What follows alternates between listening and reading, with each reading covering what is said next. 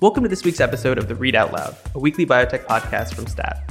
I'm Damian Garde, recording from an undisclosed location that is unfortunately very echoey, so I want to apologize for that at the outset. I'm Adam Feuerstein, coming to you from Stat's worldwide headquarters in Boston. Rebecca Robbins will not be joining us as she is on assignment, but she will be back next week. It's Thursday, June twenty-seventh, and here's what's on the docket this week. So we'll start big with a sixty-three billion dollars pharma mega merger. You may have heard about the fact that AbbVie is buying Allergan. We will break down this mammoth deal and talk about what it all means. Next, we're going to revisit Alzheimer's disease. Our colleague Sharon Begley joins us to explain how a powerful cabal of scientists, unified by the fervent belief in a single theory, came to control the direction and funding of research for decades. A small drug maker based in Cleveland, Ohio, has been using the heartwarming story of a stroke survivor to promote the development of its experimental stem cell therapy. But as Adam reported this week, the company's publicity campaign has also obscured the treatment's clinical trial failures. That could be unethical, it could be misleading. Either way, we'll dig into the controversy.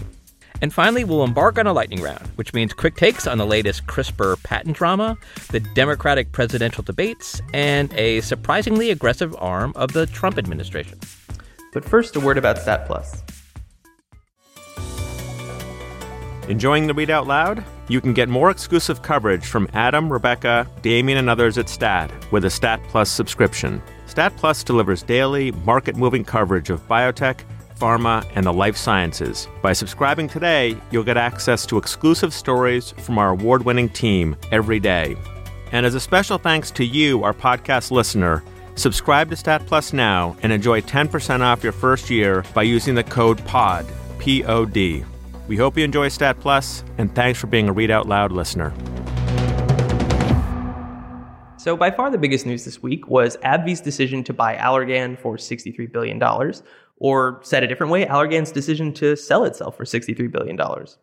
Yeah, there are lots and lots of implications of this deal, and we're going to get into those. But first, let's start with the headline personality here, and that is Allergan C E O Brent Saunders. Right. So our colleague Matt Herper wrote a story on what this deal means for Saunders, and, and we recommend that you read that on stat news dot com. But the gist is basically this. Brent made his name uh, as this sort of thoughtful disruptor who came into pharma with a new approach on running a big drug company. And Allergan, as it exists today, was his magnum opus. Once upon a time, it was worth about one hundred twenty billion dollars based on, you know, faith in the strategy that he employed. And that's why this week's decision to sell the company for nearly half that sum has been perceived as a failure of Brent's ideology. Is that, Adam, do you think that's fair? You know, I, I kind of sort of think about this in sort of in cinematic terms. And I think, like, as we said, you know, Brent was kind of this rising star of pharma, right? You know, he was the ultimate deal maker who kind of created Allergan through, you know, a series of of high profile deals. And he had this idea that he was going to sort of ba- basically kind of create a new kind of pharma company. And yeah, like you said, it didn't work. Over time, the stock price fell, their R and D efforts collapsed, and and I you kind of sort of see this deal with AbbVie as kind of an admission of defeat, I think. So again, in cinematic terms, he's definitely sort of on the downslope right now. And it's interesting to kind of pick apart what the prevailing theory Brent brought in was. I think sometimes it was perceived as he hated the concept of, of discovering new drugs and of the sort of basic science that pharma companies pat themselves on the back for so often, and rather approached it more like a hedge fund manager accumulating assets. But that's not exactly fair, uh, I think, to Brent. It was more, I mean, he described it as growth pharma, this sort of middle road between the kind of Um, well, now castigated approach of companies like Valiant Pharmaceuticals, and then, you know, between the middle road, I suppose, between Valiant and a company like, you know, for example, Biogen, that is going to spend a pretty considerable amount of money on, on R and D. And, uh, you know, there's sort of a sliding door situation here, because if you look back in twenty fifteen, which is when Allergan had that uh, one hundred twenty billion dollars valuation I talked about, he signed, Brent signed a deal to sell the company to Pfizer for one hundred sixty billion dollars. So just like the ultimate like zenith of his idea. And that was going to happen until the Treasury Department changed its rules because of Irish domiciling and things we don't have to get into. But basically, if that change doesn't happen, then Brent remains the heir apparent. He remains the, you know, arguable Pfizer C E O in waiting. And arguably, becoming C E O of Pfizer is the brass ring for anyone who seeks to become a very powerful person in the pharmaceutical industry. That's all true. And then I think what you know, if you look at sort of what happened after that, Allergan went out and they did a series of acquisitions to kind of bolster their pipeline. And like, you're right, they weren't doing sort of the fundamental ground up research that a lot of pharma and biotech companies do, but they were coming and they were buying assets. They were buying smaller biotech companies to kind of build this pipeline.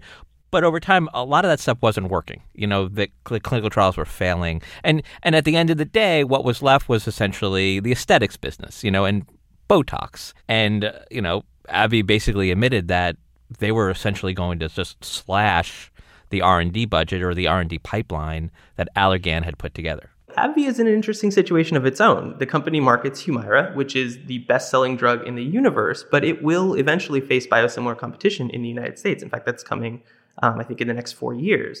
And so that means it needs a way to grow beyond the, the glory days of Humira, and Allergan at sixty-three billion dollars apparently looked like a winning idea. But the reaction on the AbbVie side hasn't exactly been universally positive, right?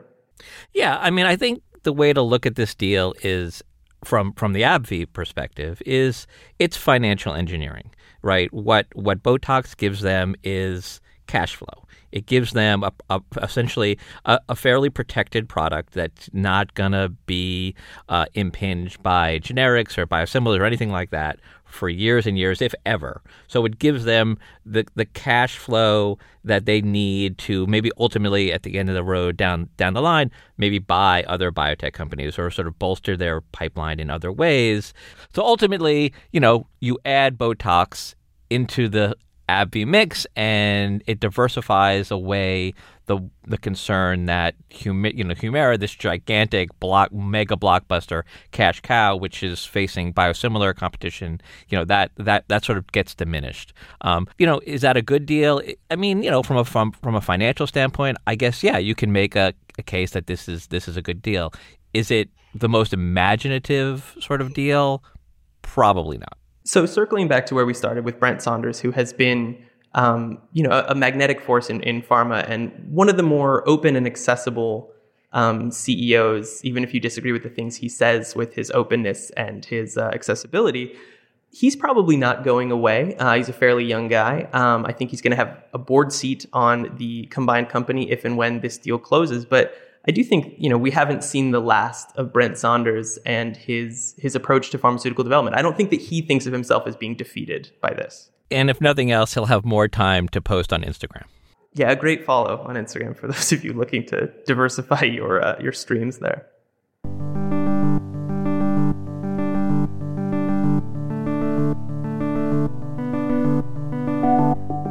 For three decades, the most influential researchers in Alzheimer's disease have insisted that the best way to combat the disease is by targeting toxic plaques called beta amyloid. It probably goes without saying that no amyloid treatment has actually succeeded in clinical trials in that time.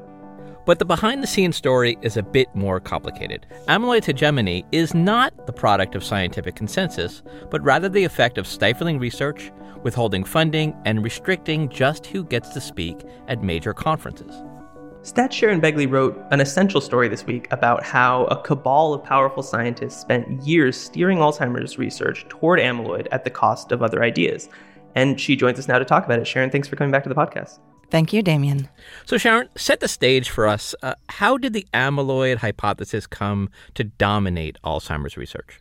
In a very logical way. Um, back in nineteen oh six, when Doctor Alzheimer first identified this disease in a woman in her fifties, which is fairly young, um, after her death, he analyzed her brain. And one of the telltale signs that he found was indeed these sticky protein fragments called peptides, which turned out to be made out of amyloid between her brain neurons. And ever since, that has been considered a key hallmark of the disease. And the thinking has been, if you get rid of this thing, which seems to be the signature of the disease, then you'll cure the disease. So that explains how it all got rolling. But then, you know, as you mentioned in your story, if you cut to the two thousands or, or, or more recent time when treatments targeting amyloid consistently didn't actually slow cognitive decline in Alzheimer's patients, what made the idea so persistent then in the face of so much failure?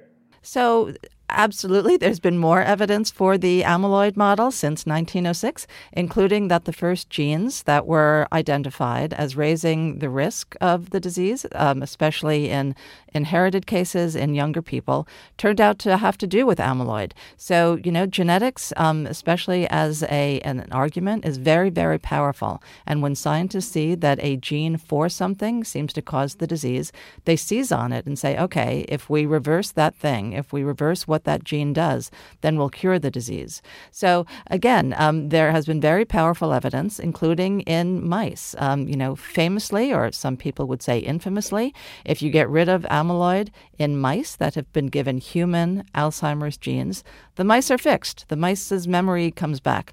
Unfortunately, it turns out that what works in mice abysmally fails in people. So Sharon, in your story, you talk to a lot of uh, Alzheimer's researchers who felt like their non-amyloid-based ideas were railroaded by this, these powerful interests. The word that you use in the story, and I think the powerful word you use, is cabal. What kind of tactics did this so-called amyloid cabal use? So just an asterisk there, cabal was actually a word that um, three scientists used to me. So uh, Sharon did not make that up. Um, so th- what happened was that researchers who had ideas outside the amyloid mainstream, not uniformly, but in so many cases, um, were denied funding by both federal funding agencies in this country, obviously the National Institutes of Health, but also by foundations. Um, they had a really tough time getting their papers into the top journals. They were able to publish eventually, but in, you know, sort of second, third tier journals where, you know, if your paper appears there, then what that says to the rest of the research community in a given field is, you know, this might be sort of interesting. It's okay. But it's not, you know, pow, kaboom, really important research. Um, and also speaking slots at meetings. Um, that's where the research community, again, in a given field, goes to hear what is considered the most up-to-date, you know, cutting-edge research and who is chosen to ha- be a speaker as opposed to standing in front of a poster. Um, that, again, is considered a sign, uh, sort of the, the imprimatur, the, the vote of confidence of those in the know of what is important and what counts. And people who had ideas other than amyloid, and just to quickly reel them off, you know, infectious agents, overactive immune cells in the brain, oxidative stress. I mean, the list goes on. Um, people who were pursuing those avenues of research just got shut down time and again. And so what is the amyloid cognoscenti, the, the accused cabal, what did they have to say about, you know, this accusation that they've sort of thwarted progress? So none of them are part of any cabal, they assured us. So that's all good. Um, however, one of the scientists who has been most associated with the amyloid hypothesis, um, Doctor Dennis Selko of Harvard, told me that, um, you know, this was not a concerted effort. As we say in the story, this was not some nefarious, you know, organized effort to to make sure that we never have an Alzheimer's cure. Um, but he acknowledged that if he and others who controlled the journals and the funding and the speaking slots at meetings, if they had been more open to other ideas, we're talking about back in the nineties, to say nothing of in the last decade, then yes, there's a very good chance that we would be further along in efforts to treat or even cure this horrible illness. So Sharon, that brings up sort of an impossible question, but but where do some of these non-amyloid researchers think the field of research would be if not for these stymieing efforts that you described? Well, just to give you a couple of practical examples, now we do have compounds that do something other than try to get rid of amyloid in clinical trials. So things are definitely getting better, and maybe someday there will be success. Um, but the argument, so we've been talking about mostly academic researchers, but I also talked to a number of scientists who are in biotechs and who had been in pharma. And when they tried to get their companies going, um, they just were not able to get either uh, V C funding, buy-in, you know, co- uh, cooperation, uh, partnerships with pharma companies. So, you know, now that those clinical trials are finally underway, they could have been underway five, even ten years ago. They very well may not work, since nothing in this disease has, but at least we would know more. And, you know, you have to hope that eventually something will work. So people said that we would be probably ten years further along than we are now. So Sharon, one of the reasons you went after this story at this time was the failure of a Biogen drug called Aducanumab, which was widely considered to be, I I think, the best hope for an amyloid targeting therapy. And in March, we learned that uh, that it didn't work, at least in the in two large clinical trials. So now that we're in kind of a post-aducanumab world, are more scientists finally ready to maybe move on from amyloid or expand their thinking at the very least? The emerging idea is that absolutely amyloid matters, but getting rid of it and doing only that is, is almost certainly not going to help. And that's because once the amyloid plaques appear in the brain, there has been widespread death of brain neurons, the destruction of synapses, and getting rid of amyloid doesn't bring those back. I mean, the, the analogy that people kept using with me was that the amyloid is very likely the gravestone and not the assassin. So if you get rid of the gravestone of the, you know, the, the dead neurons and the vanished synapses, that doesn't bring them back, um, you know, any more than doing so in a cemetery resurrects dead bodies. Um, so what people are doing now is going after um, multiple targets in the brain. Again, something that restores or preserves synapses, something that reduces oxidative stress, that increases oxygenation.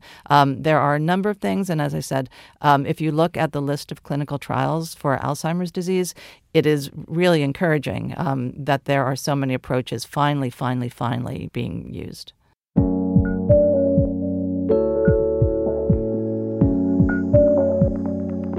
So, Adam, who is Sharon Thomas? So Sharon Thomas uh, lives in Oregon, and one night back in two thousand thirteen, she suffered a debilitating stroke. She was basically told that she may have to spend the rest of her life in a nursing home. She couldn't walk. She couldn't uh, speak. She was having difficulty swallowing. But then she entered a clinical trial where she was infused with a, an experimental treatment that uh, involved uh, some stem cells. And eight days later, Uh, she walked out of the hospital. She wasn't fully recovered, but she was on her way. And so how did you hear about this story? Yeah, well, this is kind of where the, it's the interesting twist of the story. We had ne- I had never heard of Sharon Thomas before, but we had actually here uh, got a pitch from a P R person who pitched uh, Sharon Thomas and the C E O of the company that was developing those stem cells to be guests of the Read Out Loud. So yeah, the company in question is called AtherSys, and you know that all sounds really interesting and maybe like a wonderful podcast segment, which obviously we are currently taping, but there was something important missing from that pitch email from AtherSys, right? Yeah, there was. So, you know, we get this pitch and I uh, it's forwarded to me, and um, it rings a bell because I actually had written about AtherSys uh, years ago. And what's amazing is, you know, again, this story of uh, this story of the of the recovery of Sharon Thomas from her stroke is a heartwarming story. It's, it's it's very positive, obviously. But the thing that was missing was the fact that the clinical trial that she had enrolled in actually failed. That clinical trial showed that the stem cell treatment uh, that AtherSys is developing was no better than placebo. So that would seem like something important to disclose, but AtherSys is not the first drug maker to rely on a patient recovery story to, to tout itself. So what do you think makes this case different? Yeah. So, you know, when, when we started looking into this, you know, we found that you could actually find Sharon Thomas's story kind of all over the internet. Um, there's videos that have been posted about her story. Newspapers have written stories about her. And none of the stories mention the fact that, you know, the, again, that the clinical trial that she had enrolled in had failed. Um, yeah, that's, that's obviously some important information. So as, as you said, Damian, you know, AtherSys is not the first drug maker, you know, again, to rely on a, a patient recovery story. But I think here what's different is that, you know, the company A is not telling the full story. It's not telling the story of the fact that the clinical trial was in, had a negative outcome. And also, you know, it kind of gets tied up into this whole idea of stem cells as being having these sort of magical healing properties, um, which, you know, have not really borne out in clinical trials. And, and in fact, what we've seen now, uh, unfortunately, is companies sort of marketing unproven stem cell therapy therapies to patients, um, you know, and, and that's led to some F D A crackdowns. And to be clear, you know, AtherSys is not trying to peddle these stem cells to patients directly. You know, they're actually treating this like a drug, and they're going through the clinical trial process to get this approved by the F D A and other regulators. Uh, but again, at the same time, you know, what, what we found was, is, you know, sort of by pitching themselves or using this this stroke recovery story, you know, they definitely are trying to kind of at least align themselves with this, you know, this idea that stem cells have these magical healing properties. So as you mentioned at the outset, it was AtherSys P R firm that reached out to Stat trying to get Thomas and the company's C E O booked on this podcast. How did you respond to that offer at the time? I told them that I'd love to have them on the podcast, um, but I also, you know, asked them questions about why, you know, they had sort of omitted this information about the negative clinical trials. And when they responded back to me, they told me that Sharon Thomas and the C E O of AtherSys were no longer available to speak to us. So the lesson, I suppose, there is to be careful what you wish for. That's true. Also, I would say it's hard to B S the Read Out Loud crew. Sounds like a challenge.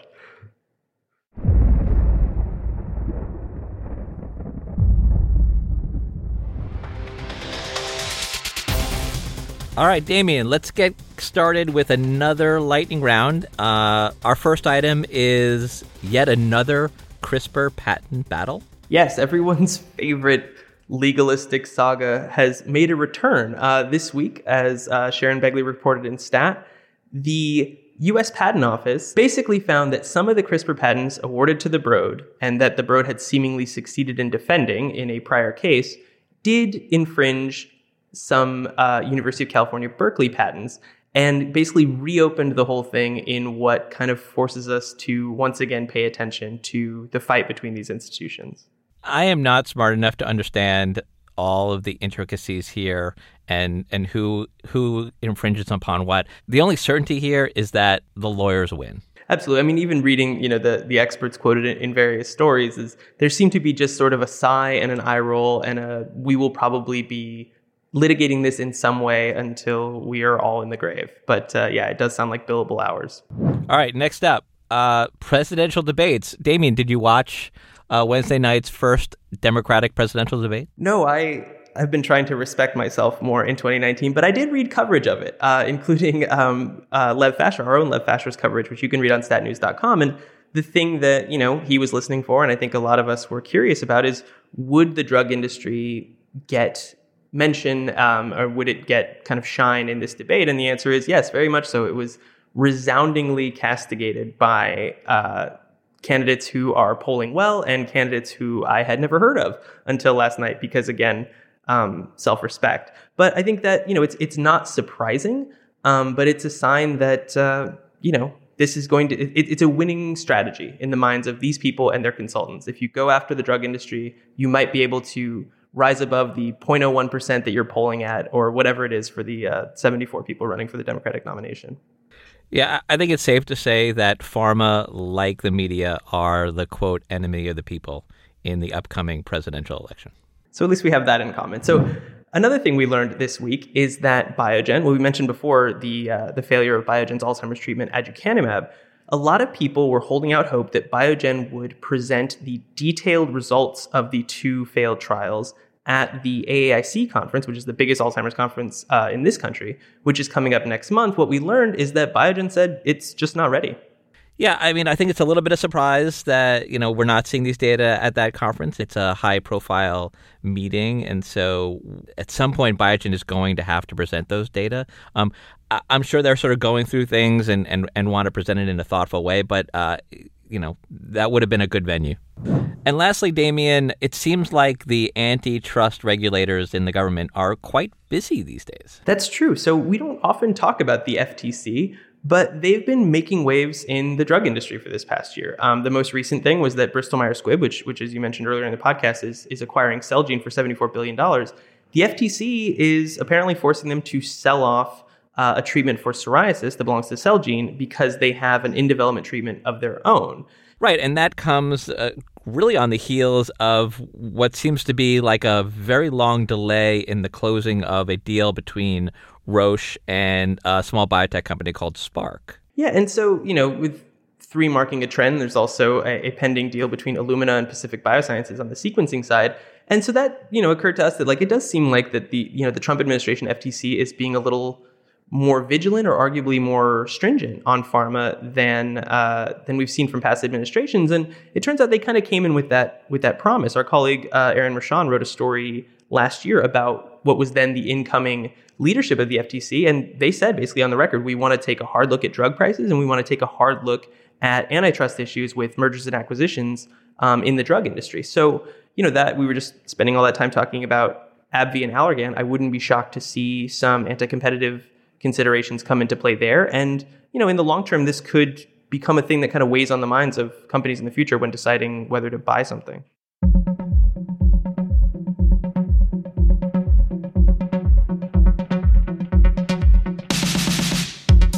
So that does it for another episode of The Read Out Loud. Thank you to Alex Hogan, who produced this week's episode. Matthew Orr and Alyssa Ambrose are our senior producers, and Rick Burke is our executive producer. And a reminder that we'd love to hear from you. Tell us what you like about this week's episode, what you didn't like, which pharma C E Os we should follow on Instagram. You can do all of that by sending us an email to readoutloud at stat news dot com. And if you like what we do, leave a review or rating on Apple Podcasts or whichever platform you use to get your podcast.